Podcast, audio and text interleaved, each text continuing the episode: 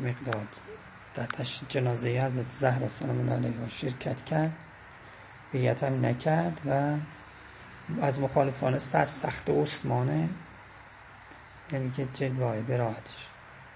همون قبلی هم همینطور. بله شدی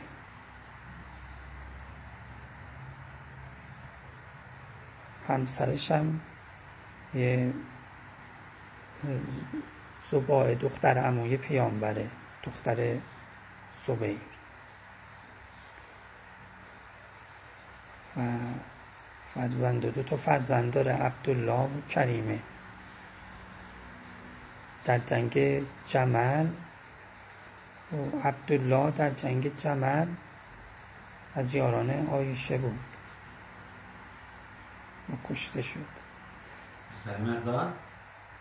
وقتی امیر مندر پایان جنگ نگاهش و جنازه عبدالله افتاد گفت چه بد پسر خواهری بودی.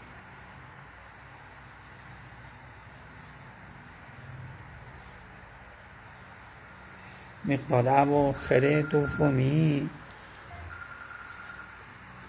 در حالی که هفتاد سال از عمرش می‌گذشت وفات کرده، شهید نشده. عثمان و پیکرش نماز می‌کنند و تو قبرستان بقیه دفنش.